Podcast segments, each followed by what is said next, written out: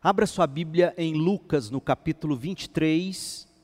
Eu quero ler o verso 34. Palavra de perdão é o tema para o qual eu chamo sua atenção hoje. Lucas 23, 34. Jesus disse: Pai, perdoa-lhes, pois não sabem o que fazem são reveladoras as últimas palavras de qualquer pessoa face a face com a morte. Como uma espécie de ultrassonografia em 3D, como uma espécie de exame de diagnóstico por imagem, as últimas palavras de alguém face a face com a morte expõem o que a pessoa está gestando na cabeça e no coração. Por exemplo, conta-se que Napoleão Bonaparte morreu. Conhece, já ouviu falar de Napoleão Bonaparte, o grande imperador francês? Conta-se que ele morreu às 17 horas e 49 minutos, aos 5 de maio de 1821, com 51 anos de idade numa pequena ilha chamada Santa Helena, uma ilha isolada no Atlântico Sul. Aquele parecia ser o local ideal para se refugiar dos aliados ferozes que o perseguiam: a Grã-Bretanha, a Áustria, a Prússia e a Rússia. Várias pessoas cercavam o imperador, prostrado, moribundo, Enquanto alguns atestam que era por causa de um câncer de estômago que se alastrou, outros relatam que Napoleão foi vítima de envenenamento por arsênico. Dessa nuvem de testemunhas, ouve-se que Napoleão morreu delirando e dizendo várias palavras desconexas. O seu grande e fiel marechal, o general Henri Bertrand. Ele ouviu algumas palavras na noite da véspera da morte de Napoleão.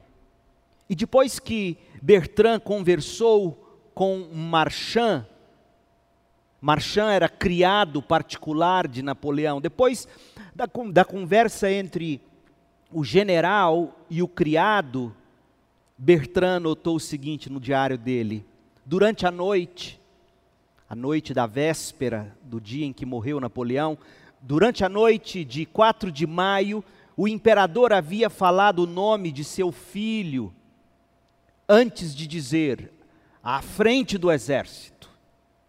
Na véspera, ele havia perguntado duas vezes: Qual é o nome do meu filho? E Marchão, o criado, respondeu: Napoleão. No início da manhã do dia da morte do seu venerável, dia 5 de maio, o general Bertrand voltou a anotar o seguinte no diário dele: das três às quatro e meia da madrugada, havia soluços e gemidos abafados. Depois, gemeu e bocejou. Ele parecia estar com muita dor. Ele pronunciou várias palavras que não puderam ser distinguidas e em seguida disse: quem recua, ou definitivamente podemos entender, no comando do exército.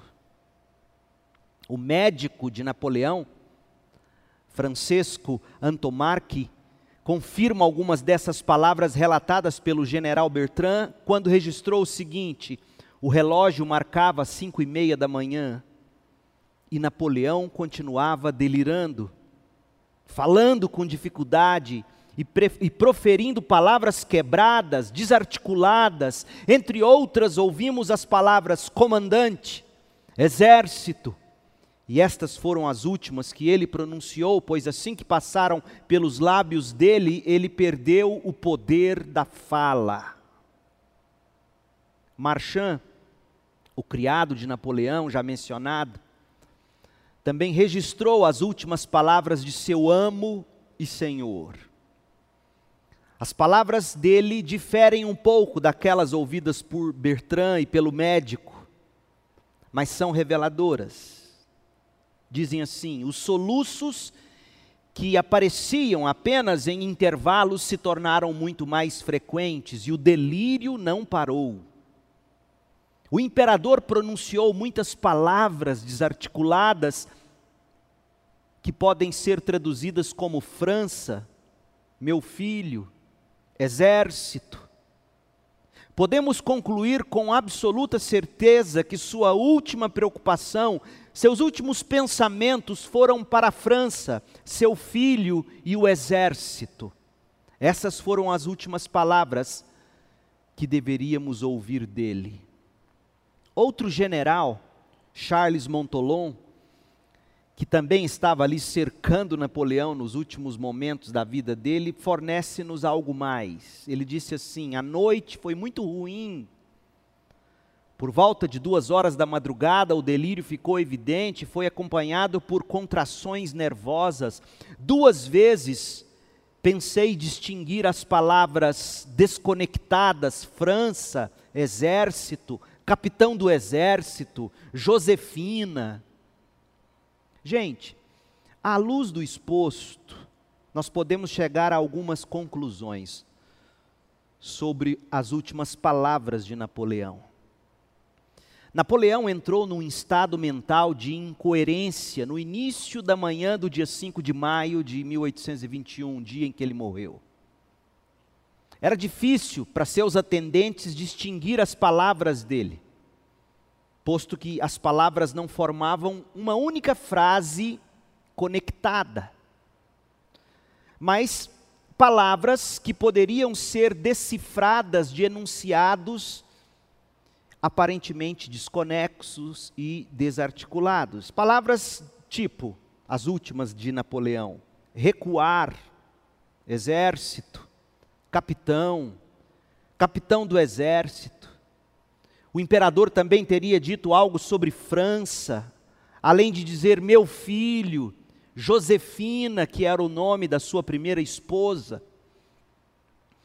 Portanto, se as últimas palavras antes da morte são realmente capazes de nos fazer uma revelação honesta da pessoa, as últimas palavras de Napoleão revelam que seu amor duradouro sempre foi pelo seu império pelos seus exércitos, pelas suas conquistas e a perpetuação do poder pelo seu filho e família. Já as últimas palavras do filho de Napoleão, as últimas palavras de Napoleão II, revelam a dor de nunca ter conquistado ou conseguido se destacar como o pai se destacou na galeria dos conquistadores da história. Napoleão II, filho de Napoleão, nasceu em Paris, aos 20 de março de 1811. Foi imediatamente intitulado pelo próprio pai como rei de Roma, veja, um recém-nascido rei de Roma. Único herdeiro direto do pai, ele veio à luz da segunda esposa de Napoleão, a arquiduquesa Maria Luísa. Em 1815, com apenas quatro anos de idade, foi apontado pelo pai como seu sucessor no trono imperial francês. Mas ele não teve o título reconhecido nem pelos franceses, nem pelas potências europeias. E foi levado ainda naquele ano para a Áustria, terra natal da mãe. Ficou conhecido apenas como Franz que era a abreviação do seu nome de fato. Ele foi morar no palácio de Escombrum com a mãe dele, os parentes, lá na corte austríaca. Ele foi muito bem educado, ele foi educado em línguas, aprendeu alemão, aprendeu italiano, aprendeu matemática, artes militares, demonstrava boa proeminência nesses assuntos mas vivia sempre doente, bastante retraído. E passou a ser conhecido em 1818 como Duque de Reichstadt, título que foi outorgado a ele pelo avô materno, o imperador austríaco Francisco I. Por pressão de nobres e políticos europeus, Napoleão II foi proibido de ocupar qualquer cargo público de fato. E em 1832, aos 21 anos, ele foi acometido de pneumonia, que o enfraqueceu consideravelmente. Em julho do mesmo ano, ele faleceu na cidade de Viena, faleceu de tuberculose. E disse que nos últimos dias de vida, uma de suas últimas palavras teriam sido as seguintes: Devo terminar tão jovem uma vida que é inútil e sem um nome. Meu nascimento e minha morte, essa será toda a minha história. Que lástima morrer assim. Que triste morrer agarrado ao poder e à fama como morreu o pai dele. Lástima também, e talvez até maior, morrer lamentando nunca ter alcançado poder e fama. Mas o que poderia ser pior? Penso que pior do que morrer agarrado ao amor pelo mundo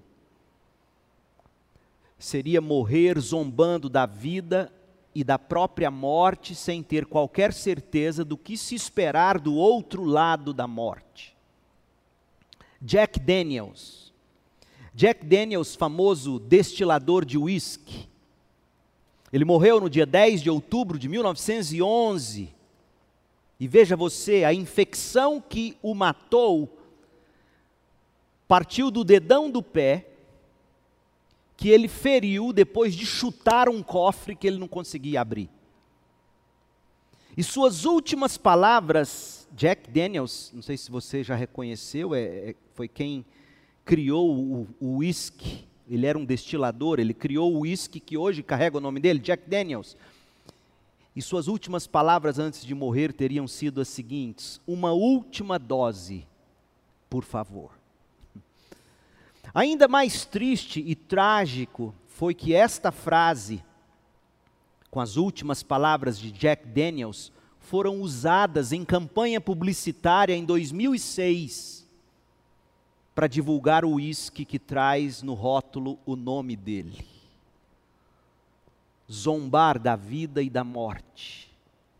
Uma última dose, por favor. Bob Marley foi mais consciente. A estrela do reggae morreu de melanoma maligno que foi encontrado no dedão do pé em 1977.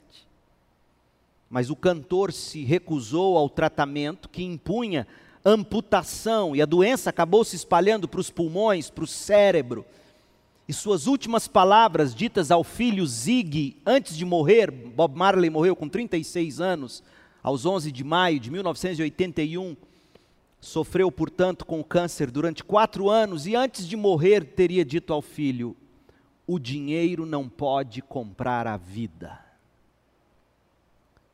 Já o músico, compositor, famoso Frederic Chopin, morrendo de tuberculose, teria implorado aos que o circundavam: A terra é sufocante.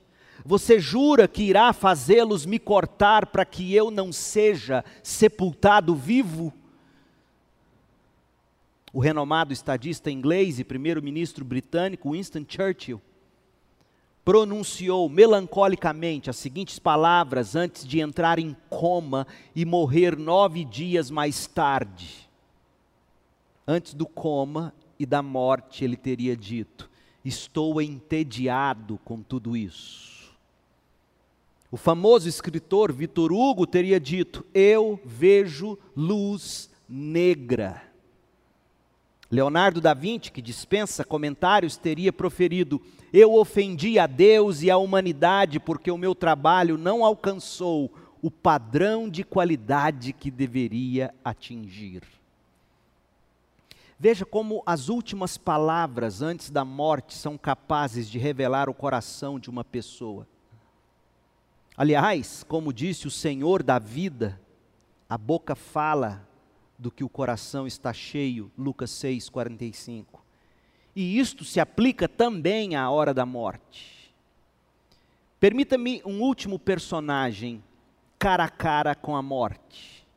Karl Marx, que era, dentre outras coisas, filósofo, historiador e, e sociólogo de origem alemã, Marx ficou conhecido por sustentar durante a vida que as sociedades progridem através das lutas de classe.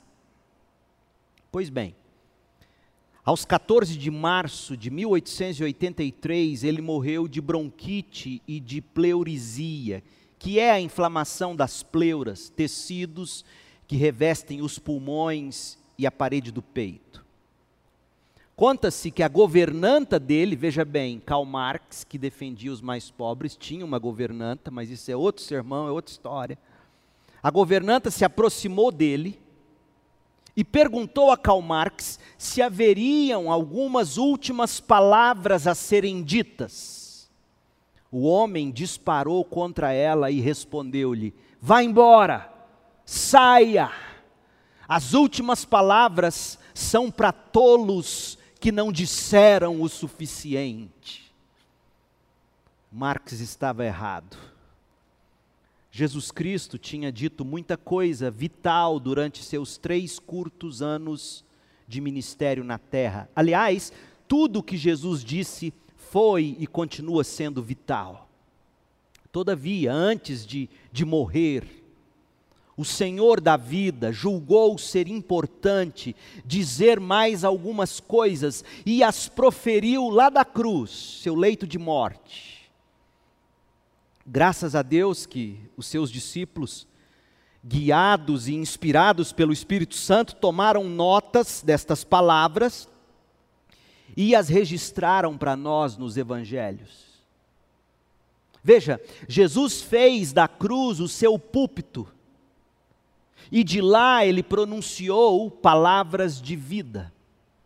Lá da cruz, momentos antes de morrer, Jesus pronunciou algumas de suas mais importantes palavras, aquelas últimas, breves e ditas com bastante dificuldade devido ao rigor do sofrimento, da crucificação, aquelas últimas palavras servem como estradas que nos levam para uma maravilhosa jornada no coração, no interior do coração de Jesus Cristo. O escritor e frei católico Luiz Maria Alves Sartori chamou de o testemunho de Jesus as suas últimas palavras ditas lá da cruz.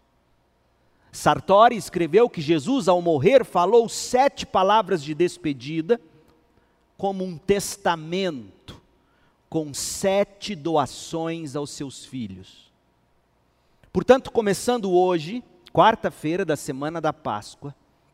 E nas próximas transmissões que faremos aos domingos, às 10 da manhã, às 19 horas, e também às quartas-feiras, às 19h30, Deus permitindo, nós ouviremos e estudaremos com devido cuidado cada uma das palavras de Jesus. Tentando conhecer melhor o coração do Deus e Salvador Jesus Cristo. E extrair lições importantes para a nossa vida. Mas veja você, quais foram as últimas palavras de Jesus ditas lá da cruz? E lembre-se, nós cremos no que o próprio Jesus disse, a boca fala do que está cheio o coração. Portanto, as últimas palavras de Jesus, elas não apenas nos deixam um testamento daquilo que Cristo conquistou para nós, mas estas palavras nos permitem entrar e caminhar pelo coração do próprio Deus e conhecê-lo na intimidade. Primeira palavra de Jesus lá da cruz foi: Pai, perdoa-lhes, pois não sabem o que fazem. Lucas 23, 34. É palavra de perdão depois, Lucas 23, 43, eu lhe asseguro que hoje você estará comigo no paraíso. é palavra de salvação. João 19, de 26 a 27, mulher, este é seu filho, e ao discípulo disse: Esta é sua mãe, palavra de compaixão. Mateus 27, 46, Eli, Eli, lama sabactani, que quer dizer, Deus meu, Deus meu, por que me desamparaste ou por que me abandonaste? É palavra de identificação. Em João 19, 28, Jesus disse: Estou com sede, palavra de aflição. Ainda em João 19, verso 30, Jesus declarou: Está consumado, é uma palavra de consumação. E sua última palavra teria sido a de Lucas 23, 46. Pai, em tuas mãos entrego o meu espírito é palavra de resignação. Hoje à noite eu quero focar com você na primeira palavra de Jesus lá da cruz. Palavra de perdão.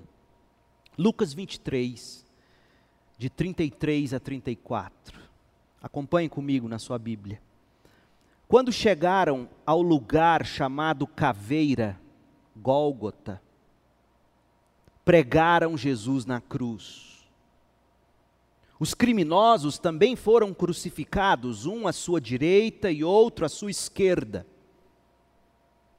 Jesus disse: Pai, perdoa-lhes, pois não sabem o que fazem. E os soldados tiraram sortes para dividir entre si as roupas de Jesus. Quais lições nós podemos extrair desta primeira das últimas palavras de Jesus? o que ela revela sobre o coração do nosso Deus e Salvador Jesus Cristo. Nós vamos debulhar esse versículo, nós vamos debulhar Lucas 23, 34, e nós vamos aprender pelo menos quatro lições. A primeira é sobre a angústia de quem está sendo ofendido pelos homens. A segunda coisa é o apelo que se deve fazer a Deus. O apelo que deve fazer a Deus aquele que está sendo ofendido. Depois, o argumento apresentado pelo ofendido a Deus em favor dos ofensores. E o que se adquire junto a Deus e aos homens quando a gente perdoa a ofensa dos maus. As aplicações, portanto, dirão respeito a quem sofre diante de Deus com a grande ofensa dos homens. Falaremos da angústia de quem é ferido, do apelo que ele deve fazer, do argumento que ele deve apresentar e da aquisição que ele obtém. Então vamos lá. A angústia do ofendido. Quem nunca foi ofendido? Veja como estas palavras de Jesus na cruz são relevantes. Todos nós somos ofendidos o tempo todo. Filhos ofendem pais, pais ofendem filhos. E a ofensa machuca mais no coração daquele que mais sente amor por quem o feriu. Porque se quem te fere é alguém mais distante de você, dói, mas logo você balança, chacoalha a poeira e, e esquece. Mas quando é alguém perto que você ama, dói muita ofensa. É angustiante. Warren Wiersbe, ex-pastor da igreja Memorial Moody em Chicago, nos Estados Unidos, e autor reconhecido de comentários para cada um dos livros da Bíblia, ele escreveu que a catedral na cidade de Coventry, na Inglaterra, é uma das mais belas catedrais contemporâneas. A velha catedral foi bombardeada na Segunda Guerra Mundial na noite de 14 de novembro de 1940. O novo santuário foi consagrado em 25 de maio de 1962.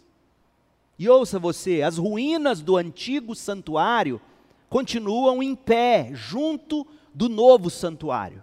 E o mais interessante, sobre aquelas ruínas está a inscrição gravada na janela por trás da cruz que foi calcinada pela, pela ação intensa do fogo e do calor. E está escrito assim: Pai, perdoa.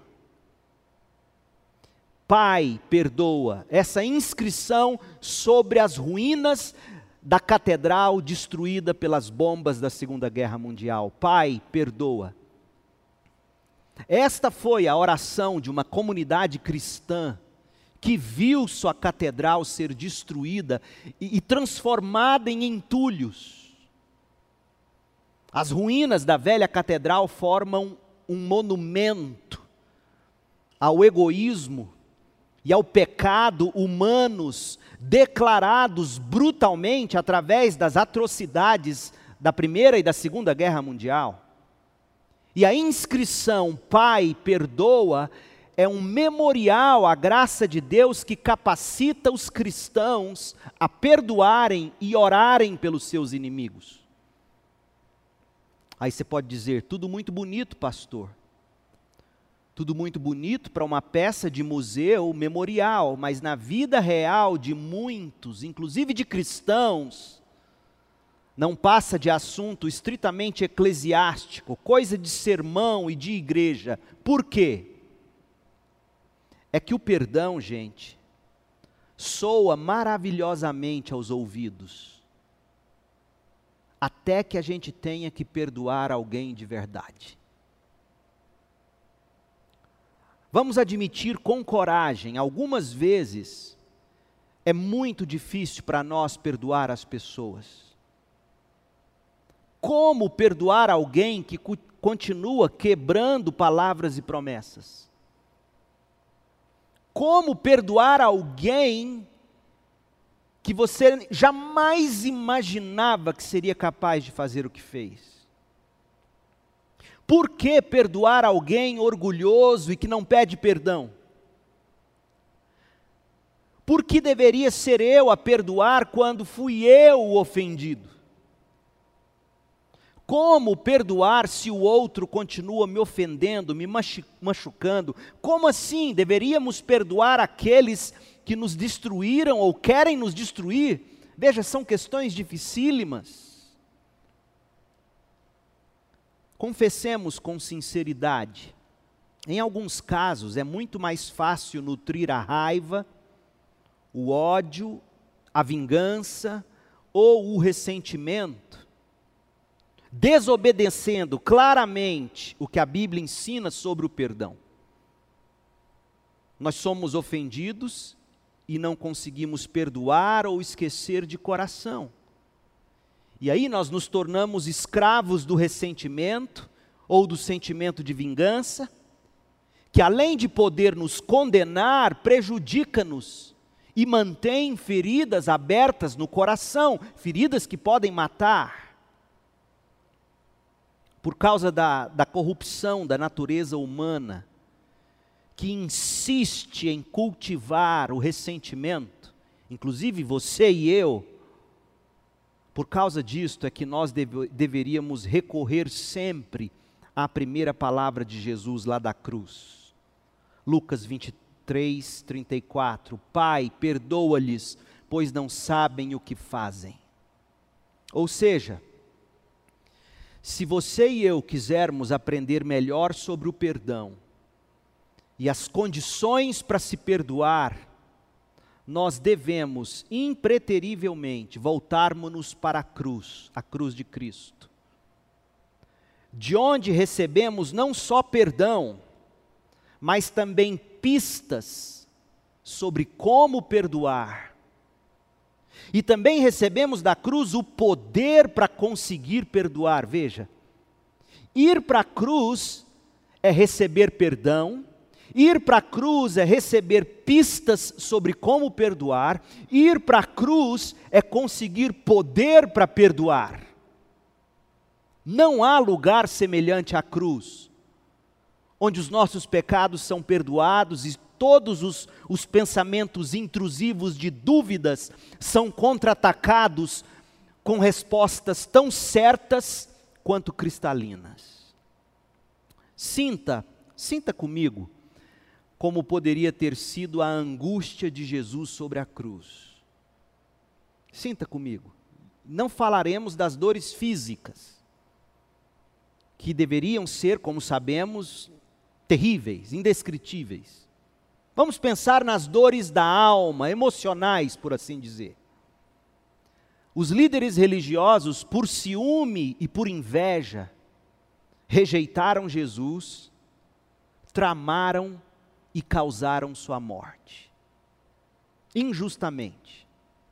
Judas, um dos seus mais íntimos, o traiu por apenas 30 moedas de prata. Pedro, um dos seus mais amados, o negou três vezes em público. Pilatos, que havia declarado Jesus inocente, depois decidiu enviá-lo para a cruz, lavando as mãos na covardia. Os discípulos, aqueles com quem Jesus viveu na intimidade nos últimos três anos de sua vida, o abandonaram e fugiram, com exceção de João, que se manteve por perto, mas mesmo assim à distância os soldados o estavam tratando com uma brutalidade animalesca. E em certo ponto, até o pai havia abandonado o filho amado. Imagine você a angústia do Senhor sobre a cruz. Sim, ele era Deus, ele é Deus, mas ele é também homem e sentiu todas as coisas que sentimos. Jesus tinha todos os ingredientes disponíveis para assar no coração o bolo de ressentimento, ódio, ira e vingança.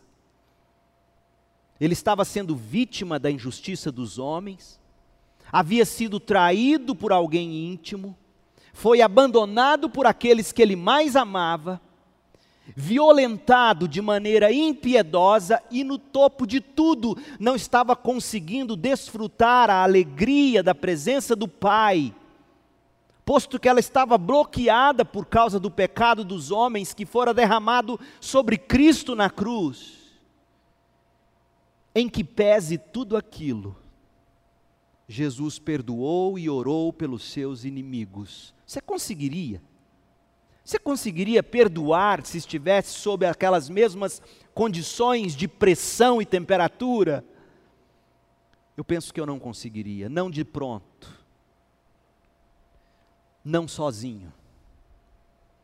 E a pergunta então deve ser a seguinte: como foi possível para Jesus perdoar e orar pelos seus inimigos?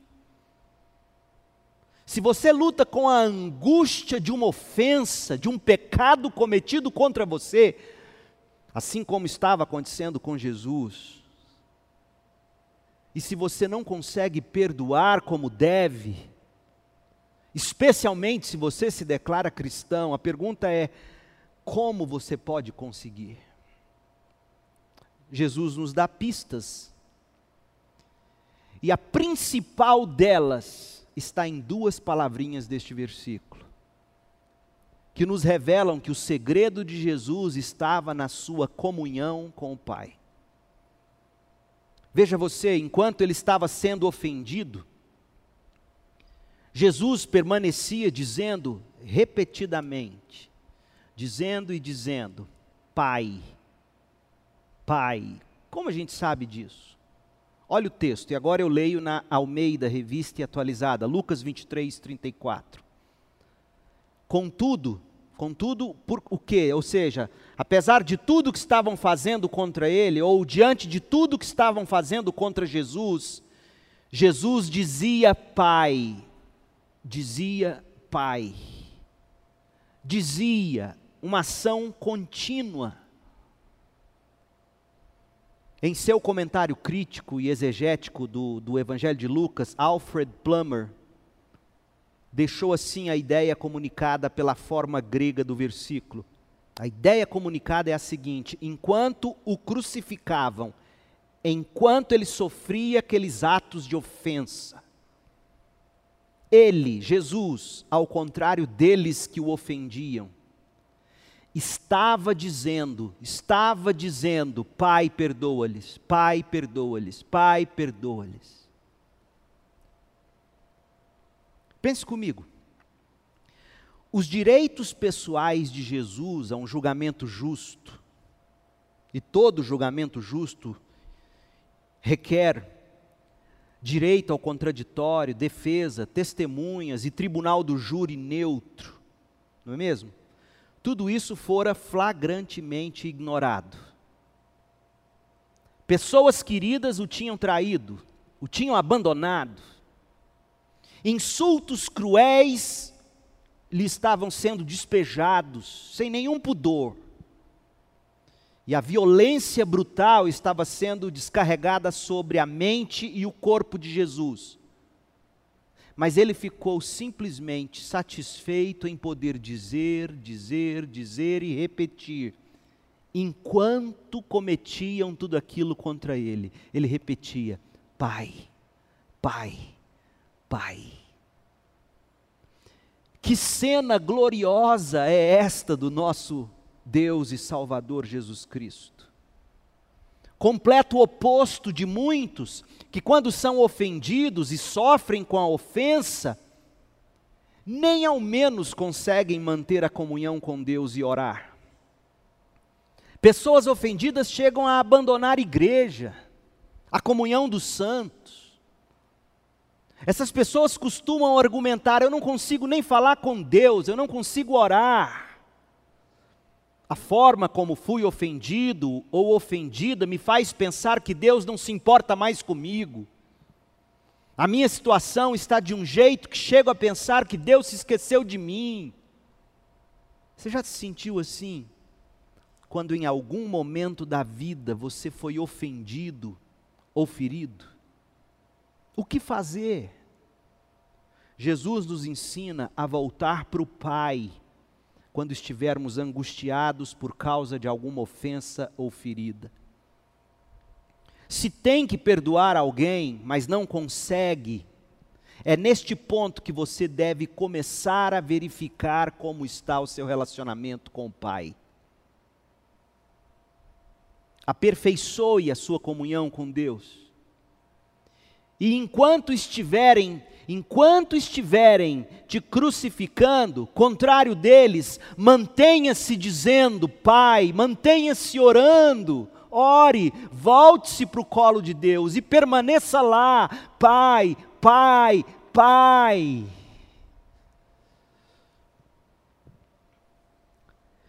Jesus conseguiu perdoar na situação em que ele se encontrava, porque ele tinha comunhão profunda com Deus porque ele estava tratando dos negócios do Pai. Lá no Getsemane, ele tinha orado: Meu Pai, se for possível, afasta de mim esse cálice, contudo, que seja feita a tua vontade, não a minha. Mateus 26, 39. William Bright, em 1887, descreveu o ato de Jesus perdoando os seus algozes no Calvário com uma habilidade literária invejável. Ouçam o que escreveu William Bright. Quando o homem deu o pior de si, Jesus orou. Não por justiça. Ouça você, crente. Jesus orou não por justiça, mas por misericórdia, implorou para que seus inimigos não sofressem as consequências dos próprios atos de maldade, e orou não após suas feridas terem sarado, mas enquanto estavam sendo abertas. Não é assim? A gente costuma dizer: quando, quando sarar, eu oro mas ele orou não após suas feridas terem sarado, mas enquanto estavam sendo abertas. Palavras de perdão saíram de seus lábios enquanto os pregos eram cravados em seu corpo. Quando a dor era mais intensa, quando a aflição era mais aguda, ele orou enquanto a cruz era baixada no buraco com um tranco. Foi nesse momento em que seus nervos do corpo e da alma ainda estavam extremamente sensíveis e a dor era inconcebível que ele, vítima do maior crime da história, orou pelos criminosos e ele era capaz de perdoar porque estava em comunhão com o Pai. Você consegue perdoar? Eu consigo perdoar. Se a nossa comunhão com o Pai estiver íntima o bastante para dele recebermos poder. Segunda coisa, o apelo do ofendido. Jesus fez um apelo que, de tão comovente, era maravilhoso. Detalhe: Jesus fez esse apelo enquanto estava sofrendo na cruz. Qual foi o apelo? Perdoa-lhes. Lucas 23, 34. Pasmem, Jesus não estava orando por si mesmo Jesus poderia ter suplicado ao Pai por justiça e por punição merecidos, mas Jesus optou por clamar por misericórdia. E Jesus assim procedeu para cumprir a palavra de Isaías 53, 12, que diz: Eu lhe darei as honras de um soldado vitorioso, pois ele se expôs à morte foi contado entre os rebeldes, levou sobre si a culpa de muitos e intercedeu pelos pecadores. Para cumprir as Escrituras, Jesus esqueceu-se de si mesmo. Jesus tirou os seus olhos dos seus próprios sentimentos e sofrimentos e intercedeu pelos seus inimigos. Gente, que exemplo e que mensagem para esta era do evangelho desgraçado da autoestima, meu Deus. Que faz com que as pessoas se voltem cada vez mais para si mesmas, faz com que as pessoas se foquem cada vez mais nas suas necessidades sentidas, faz com que as pessoas cada vez mais vivam lambendo suas dores, feridas, crises, dilemas, vive ouvindo, cuide primeiro de si mesmo, e somente então, se der ou quando der, tudo e todos serão considerados. Que desgraça esse evangelho. Digo que o evangelho da autoestima é desgraçado, não por gostar de palavrão, mas eu uso no, no, sentido estrito da palavra, ele é desgraçado porque ele é desprovido de toda graça da graça salvadora que nos salvou e nos libertou do pecado e de nós mesmos. Porque é isto que a graça de Deus faz, segundo Paulo escreveu aos Coríntios, segundo aos Coríntios 5, verso 15. Deus nos salva e nos liberta de nós mesmos, fazendo-nos não viver mais para nós mesmos, mas para Cristo que morreu e ressuscitou por nós, suas ovelhas a atitude de Jesus na cruz é muito diferente da que se vê na maioria de nós, que quando está sofrendo, envolve-se com os problemas pessoais de tal modo que se esquece de orar e de interceder pelos outros. Envolvidos consigo mesmos, os crentes têm deixado de clamar pelos povos, pelas nações, Qual foi a última vez que você ouviu alguma igreja chamando o país para jejuar e orar para que esta situação do novo coronavírus cause a salvação dos povos? Muito, muitos têm buscado a Deus apenas para se verem livres de problemas, dos desconfortos passageiros da vida e deixaram de interceder pelos, pelos problemas e os pecados dos outros, especialmente se esse cristão estiver ofendido ou sofrendo. Não é verdade? Infelizmente, é a mais pura verdade. A primeira palavra de Jesus lá da cruz nos ensina que devemos perdoar e pedir por quem nos tem ofendido. Sejamos, pois, bons discípulos de Cristo, sejamos obedientes. Terceiro lugar, o argumento do ofendido. A gente viu que Jesus buscou a comunhão com o Pai, enquanto estava sendo ofendido, enquanto o crucificavam, enquanto cometiam tudo aquilo de ruim contra ele, ele dizia e repetia: Pai, Pai, Pai. Ele buscou a comunhão do Pai. Mas em segundo lugar, ele, ele buscou o favor do Pai pelos ofensores.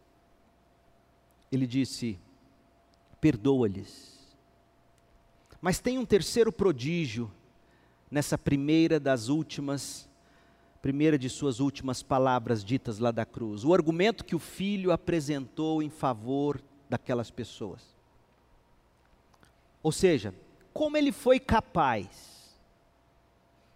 de virar para o pai dele e dizer: Pai, perdoa eles, sofrendo tanto. Como você será capaz de dizer: Deus, perdoa o que tal pessoa fez contra mim, em vez de você suplicar dos céus a ira de Deus sobre quem te feriu?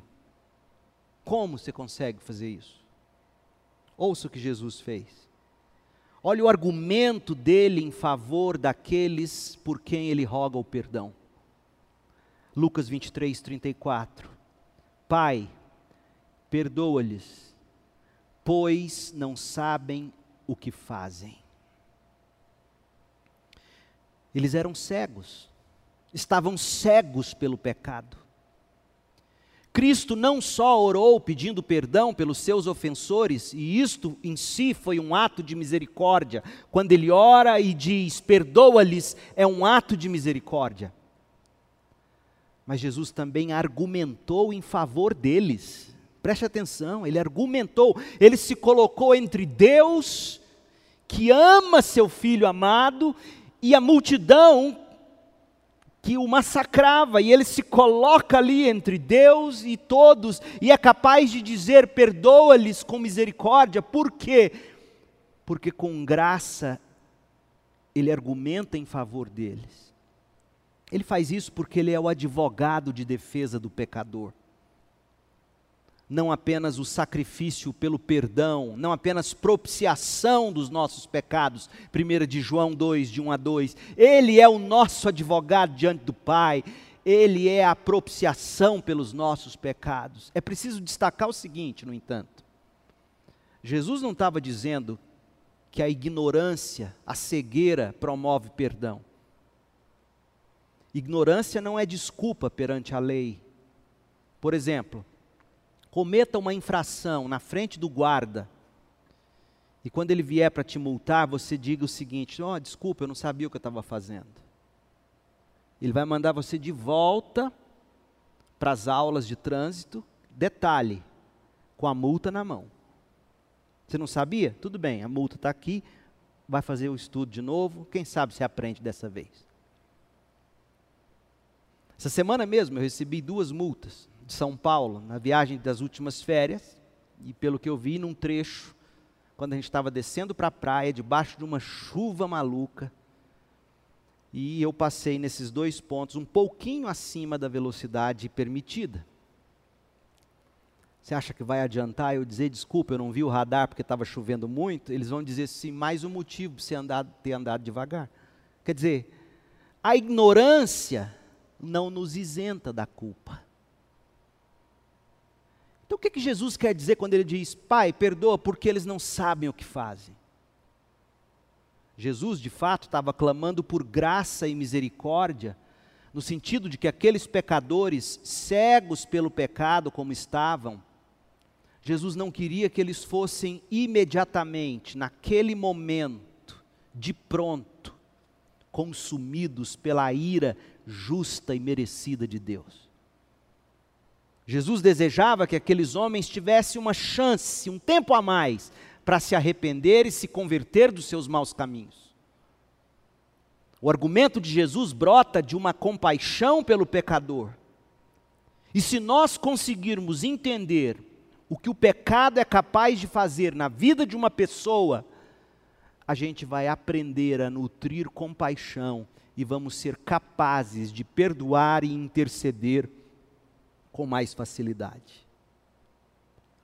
Nossa dificuldade, em grande parte, de perdoar e pedir pelo outro, é porque nós não enxergamos pelo que de fato o outro é, e eu também. Observação importante: quando a gente sofre uma grave ofensa, a gente tem que perdoar, pagar o mal com o bem, procurando no que depender de nós a paz com todos os homens. Romanos 12, de 18 a 21. E aí a gente ora e intercede, pede salvação e quebrantamento para aquele que nos ofendeu sabedores de que a punição pertence às autoridades que o próprio Deus estabeleceu. Essas autoridades, Paulo em Romanos 13, de 1 a 4, chama, chama essas autoridades, esses juízes, que têm na mão a espada para aplicar a justa sentença, Paulo chama esses homens de ministros. A palavra grega é diáconos. São diáconos de Deus os senhores juízes, policiais, homens da justiça. Então nós temos que orar e interceder a Deus pedindo que nossas autoridades tenham sabedoria e disposição para aplicar a justiça na devida proporção ou na dose certa. A última coisa que Jesus nos ensina, a aquisição do ofendido. A pergunta que não cala é: o que, que eu ganho em perdoar? Não é mesmo? O que, que eu vou ganhar com isso? Porque enquanto você nutre a ira, o ódio, o desejo de vingança, você está ganhando a sensação de que ele vai pagar. Não é assim? Mas quando você joga as armas no chão, perdoa, clama a Deus, sabedor de que ele é cego, clamando a Deus por mais tempo sobre a vida dele, para que, que ele se arrependa ou converta-se dos seus maus caminhos, etc. O que, que você ganha com isso? O que, que eu ganho com isso? Vamos ver o que Jesus ganhou. Jesus conseguiu muito com seu gesto de misericórdia, graça e compaixão.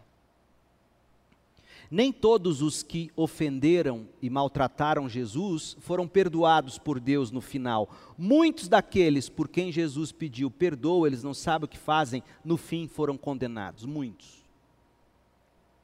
Não naquele momento, mas no fim, sim. Mas aqueles que reconheceram a divindade do Filho de Deus e se quebrantaram diante do Calvário, foram salvos pela graça por meio da fé. Por exemplo, eu espero ver no céu o centurião que encabeçou tudo aquilo. Afinal, depois de tudo, ele reconheceu que Jesus era o Filho de Deus. Mateus 27, 54. O oficial romano, o cabeça dos algozes, o que conduziu aquilo tudo, e os soldados, outros soldados que estavam com ele, vigiando Jesus, ficaram aterrorizados com o terremoto e com, tudo que tinha acontecido e disseram: Este homem era verdadeiramente o Filho de Deus. Nós veremos esse homem no céu. Muitos dos que gritaram a Pilatos, gritaram dizendo, lá em Mateus 27, 25, que o sangue desse homem caia sobre nós e sobre nossos filhos. Muitos desses foram perdoados. Como é que a gente sabe? Atos capítulo 3. Olha Pedro, um tempo depois, pregando no dia de Pentecostes. Tempo depois da crucificação, da ressurreição e Jesus ter subido ao céu. Pedro vai pregar em Jerusalém no dia de Pentecostes. Olha o que ele diz. Atos 3, 14. Vocês rejeitaram o santo e justo, e em seu lugar exigiram que Barrabás fosse liberto, um assassino. Lembra? Ele está falando aqui daquela multidão que gritou: caia sobre nós o sangue desse homem, etc.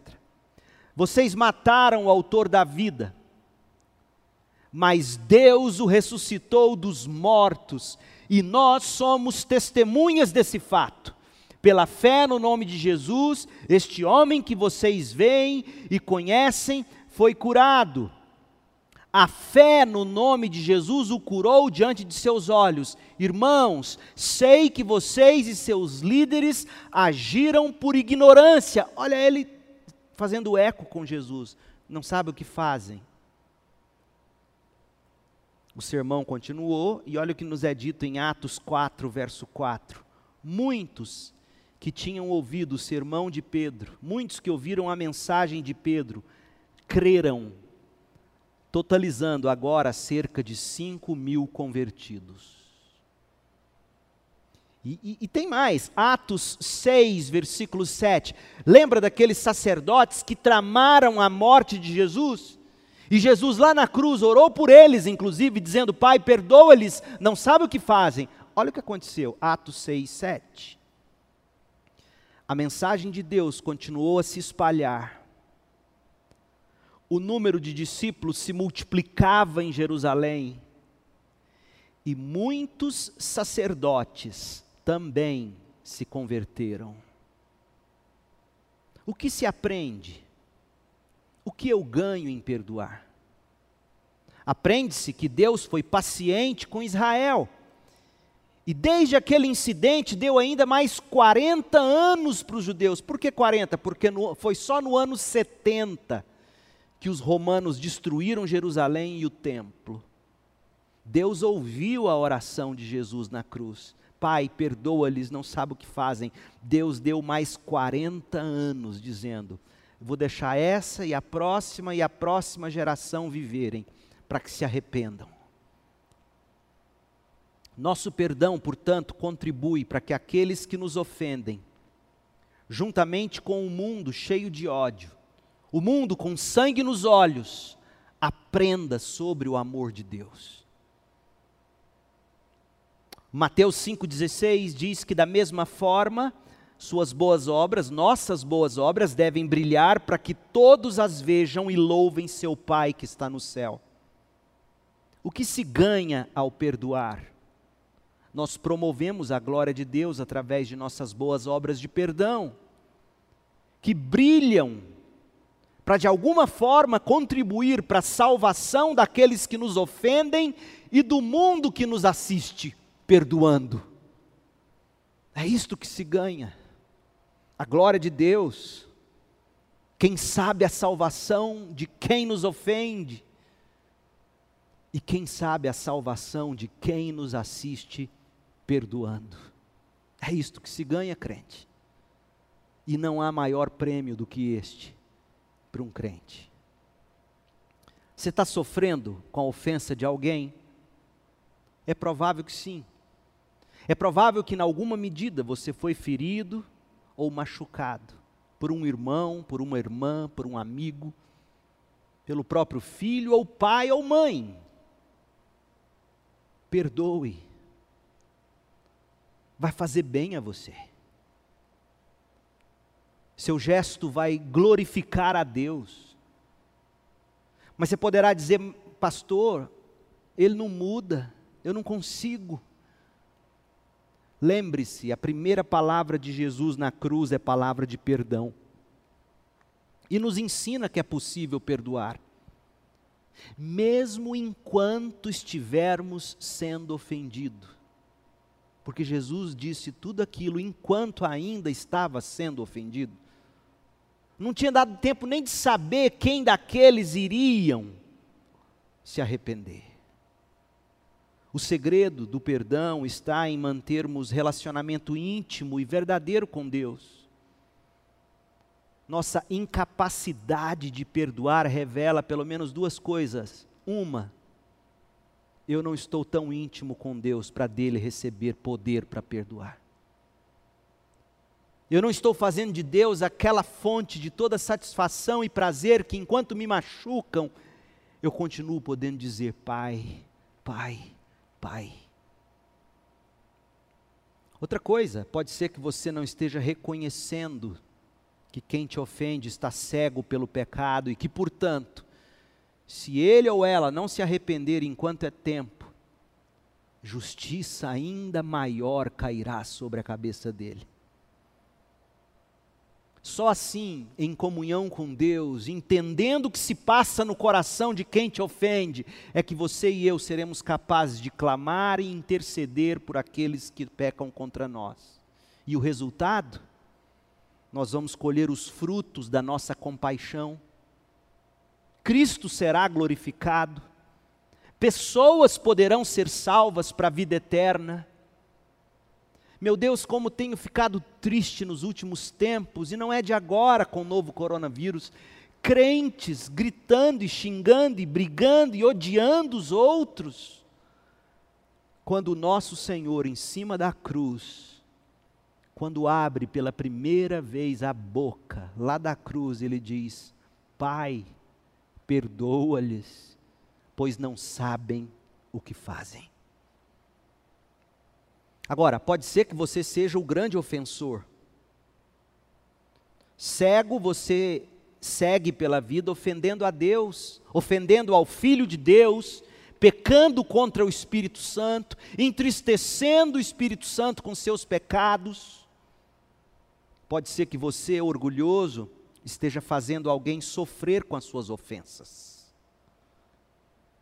Foi por você que Jesus intercedeu quando ele disse: Pai, perdoa ele, perdoa ela. Não sabe o que está fazendo. Isso não te toca.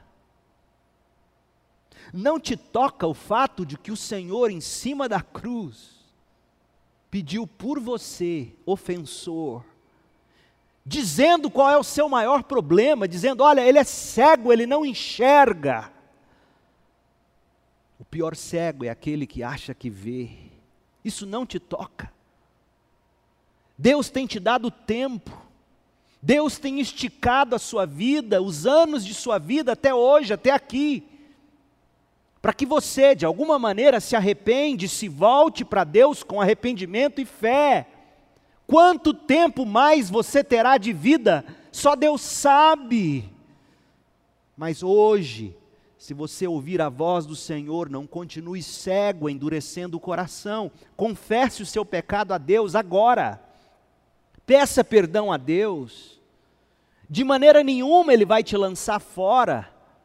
Vá a Deus em nome de Cristo, Ele vai te perdoar, e se for o seu caso, Ele vai salvar você da perdição. Além disso, Deus te dará poder para você não pecar mais contra o irmão, e Deus vai te dar poder para você pedir perdão àqueles que um dia você tanto ofendeu. No, no que depender de você, diz a Bíblia, busque a paz de Deus, busque a paz com Deus e tenha paz com todos. Quais serão suas últimas palavras antes de morrer? Quais serão suas últimas palavras antes de morrer. O que suas palavras revelarão sobre o seu coração. Uma das últimas palavras de Jesus foi: Pai, perdoa-lhes, pois não sabem o que fazem. Isto ele disse, e assim Jesus agiu para te dar perdão e salvação. E foi firmado nessa grande verdade que o pastor batista e príncipe dos pregadores, Charles Spurgeon, perto do fim da vida dele, disse confiantemente: ouça uma das últimas palavras de Spurgeon antes de morrer. Abre aspas. Tranquilo e feliz, embora muito fraco. Minha teologia é muito simples eu posso expressá-la em poucas palavras e elas serão suficientes para a morte. E aí ele deu uma pausa e lentamente pronunciou uma de suas últimas palavras: Jesus morreu por mim. Que simplicidade e que verdade. E você? O que você dirá quando a morte chegar. Pai, em nome de Jesus, convença-nos do pecado, da justiça e do juízo. Abra os olhos dos cegos. que a atitude, as palavras de Jesus nos ensinem perdoar. Que estas palavras e postura do Senhor nos dê poder para perdoar. E que estas palavras ainda possam promover perdão e salvação àqueles que me ouvem, que dela precisam. Abençoa-nos ao longo dessa jornada, ouvindo as últimas palavras de Jesus. E que palavra esta de hoje? Palavra de perdão. Obrigado, Senhor Jesus. Obrigado porque um dia, lá na cruz, o Senhor reconheceu quão cego eu sou, ou fui intercedeu por mim, morreu por mim, mas ressuscitou. Obrigado. Oramos agradecidos no nome precioso do Jesus que disse: Pai, perdoa-lhes, pois não sabem o que fazem. Amém.